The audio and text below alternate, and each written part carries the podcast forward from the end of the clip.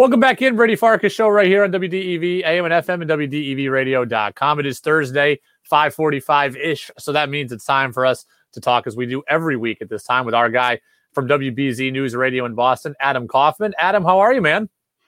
You know, sports are we're we're in full swing, bud. We got uh, you know, obviously Bruins playoffs are coming, matter of days. You got the Red Sox, they're struggling a little bit, but still the top team in the East, at least in the standings. The Celtics I mean, no shortage of things to talk about, regardless of how you feel about their play on the floor. And, you know, even uh, in, in, addition to the Revs being at it, the Patriots, we got the schedule out. We can we can go anywhere.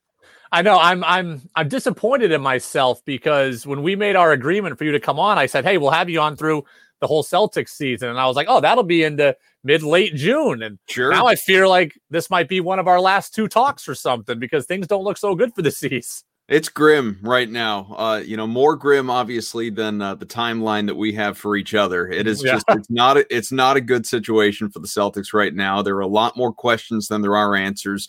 Danny Ainge, I, I heard on the radio earlier today, but really wasn't tipping his hand in in any notable regard. Really, the biggest takeaways would be the even bigger question of okay, so what are you going to do? Because he made yeah. it very clear that Brad Stevens is not the problem. He's not going anywhere. Even asked about Marcus Smart, who's really one of his very few trade chips, if you consider guys that are not, you know, that, that could realistically be on the move. Because like Jayson Tatum's not going anywhere. Jaylen Brown's not going anywhere. So where do you go from there? You obviously look at, you know, probably your most tradable asset is Marcus Smart. And, uh, you know, Danny said that and I'm paraphrasing, but he basically said he's our heart and soul. Like, you know, we have bigger problems than we do Marcus Smart. We have bigger problems than we do any of our best players. I don't think any of them are the uh, the real issue here. So it's like, all right, well, uh, what's the problem? I mean, they're either your players are are tuning out the coach, which is a problem. The coach isn't getting the most out of them. That's a problem. Or you don't have the right players in the mix. Like this is this is a bigger deal than just we got to come up with a, a better bench to account for the fact that this team underachieved so massively this year, even beyond obviously injuries and uh, the COVID situation. Everybody's lining up now to take their shots at the Celtics. So Kendrick Perkins was on ESPN this morning and said that they should move Marcus Smart and that Jaylen yeah. Brown is actually the heart and soul of the team. Like, do you buy that Jaylen Brown's really the the the the thing that holds everything together?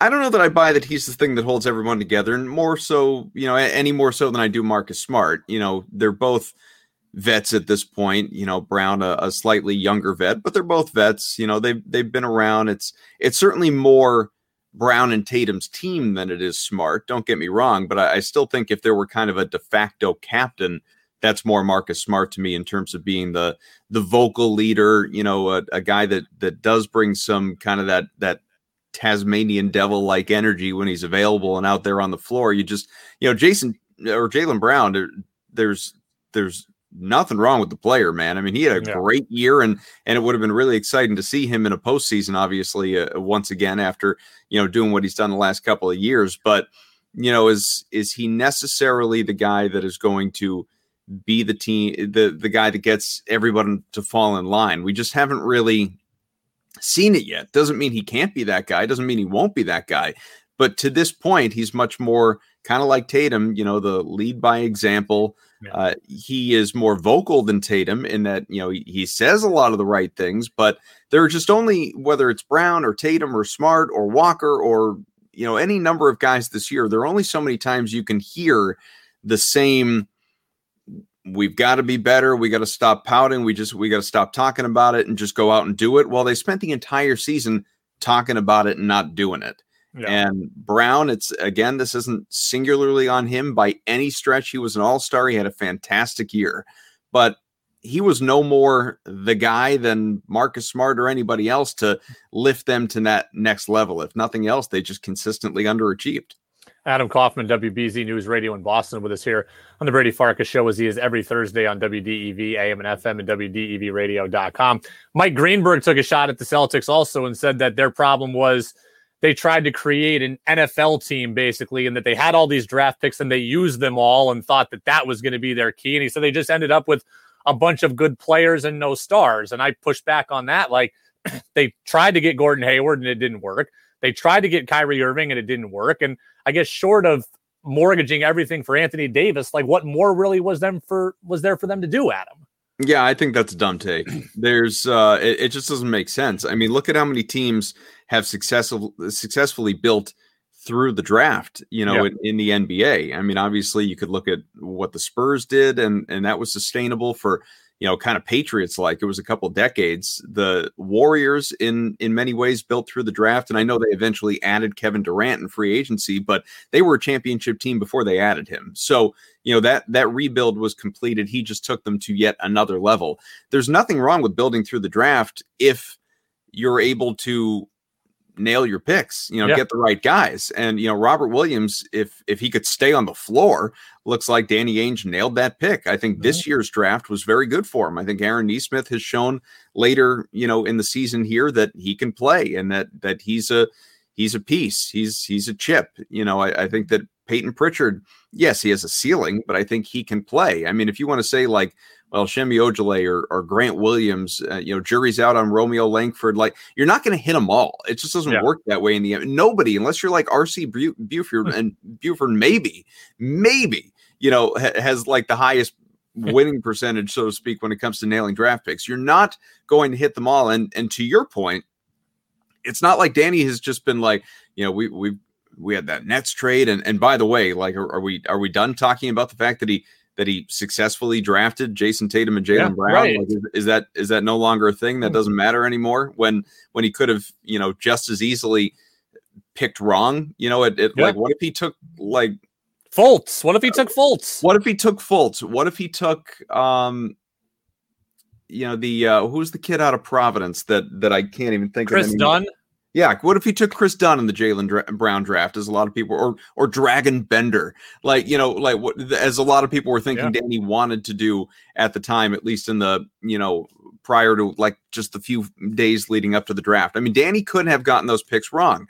How about we credit him for actually getting a couple of all stars and and potential superstars? Some people already put Jayson Tatum in that conversation, but going back to your point you know, they they made a big trade for Kyrie Irving. It didn't work out. They signed Gordon Hayward in free agency. It didn't work out. You know, there there's some the Celtics have had, and, and this is not excuse making, this is just reality.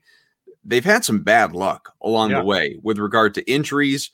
You know, I, I think that you know, like the the Hayward situation could not have been foreseen in any way.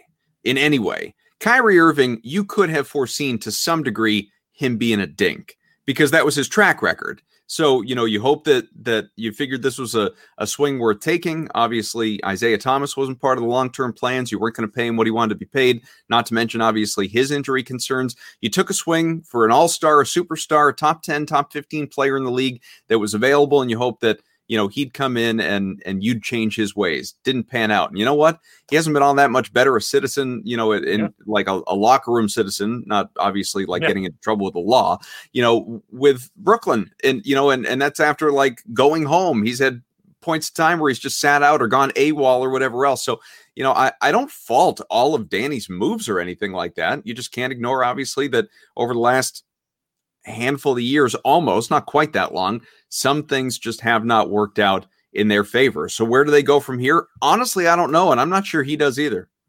Adam Kaufman, WBZ News Radio in Boston, with us here on the Brady Farkas show. Let's move to the Patriots, something a lot more optimistic right now. Schedule release yesterday.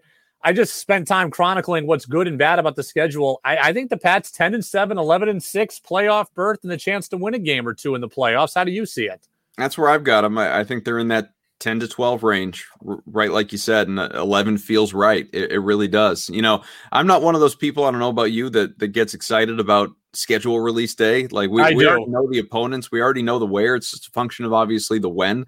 And uh, it's it's nice to see it on paper. I'm not it, it for me, it's much more the oh, cool, and move on. It's not the, you know, the day long reporting and examining leaks and oh my God, Tom Brady's coming week four. Like, I don't know. I've just never really gotten into that sort of thing. But uh, it's nice, I guess, that that we finally have it and we can we can map it out and everyone you know can do that that talk radio show. Uh, here it is. Go go W or L all the way down, and we'll we'll count at the end. But uh, yeah, I I agree with you. I just think that you know their biggest question, as we know, is the quarterback position. Will Cam Newton uh, be what he was the first two three weeks before COVID last year after uh, you know, a full off season and training with his new teammates and old teammates and, you know, further understanding of the system and being fully healthy and putting his best foot forward, not joining right before the season and, you know, during in the midst of the height of a pandemic and all those things?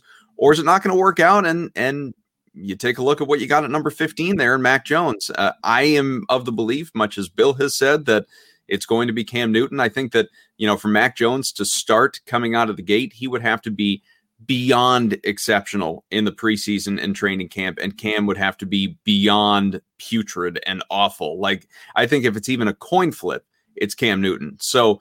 Uh, you know, I, will the leash be relatively short as the season moves along? I don't know. It'll depend on his play, but best case scenario, you don't see Mac Jones this year at all beyond garbage time, and it's Cam Newton show, and they're right back there in the playoffs and challenging the Bills for the division and winning, like you said, 10, 11, maybe 12 games. I am not a mock draft guy. I am not a training camp battles guy. I am a schedule release guy. I love the schedule release. And I think, honestly, it shapes up really well for Cam because we knew the Pats were going to have an easier schedule by strength of schedule metrics, but mm-hmm. how they were sequenced, I think, was going to be important to Cam. And to get three or four games at home to start and the opportunity to be four and one out of your first five. I think that's good for Cam in terms of trying to hold on to the job. So I was excited to see how it would shape up for Cam's chances. For sure. I mean, they looking at it, they should be, barring something going wrong, five and two, six and one through the first yeah. seven games. You know, with that loss that everybody's circling against Tom Brady in his return to Foxborough. Yeah. You know, that that seems to be the given. And then around that, you know, they're either undefeated through seven or there's you know one other one that you sprinkle in there. But I, I agree. I mean, I think I think the schedule lines up pretty good for them, and uh, a, a, late bye is is nice. Obviously, you don't have uh, that Thanksgiving game. You got a Halloween game, big deal. Everyone's going to play on Halloween more or less. It's you know it's yeah. a Sunday. You got a Monday night game uh, later in the year against Buffalo. I think it works out well for the Pats that they can get their footing under them and both those meetings with the Bills that are again their biggest threat for the division, in my eyes anyway, are in that second half of the year and later in the season. So uh, it's good. Now, now we see what happens when uh, early September rolls around. Yeah. Adam Kaufman. Adam, we will talk to you next week. I don't know how many more talks we have, but we'll talk again next week. Look forward to it.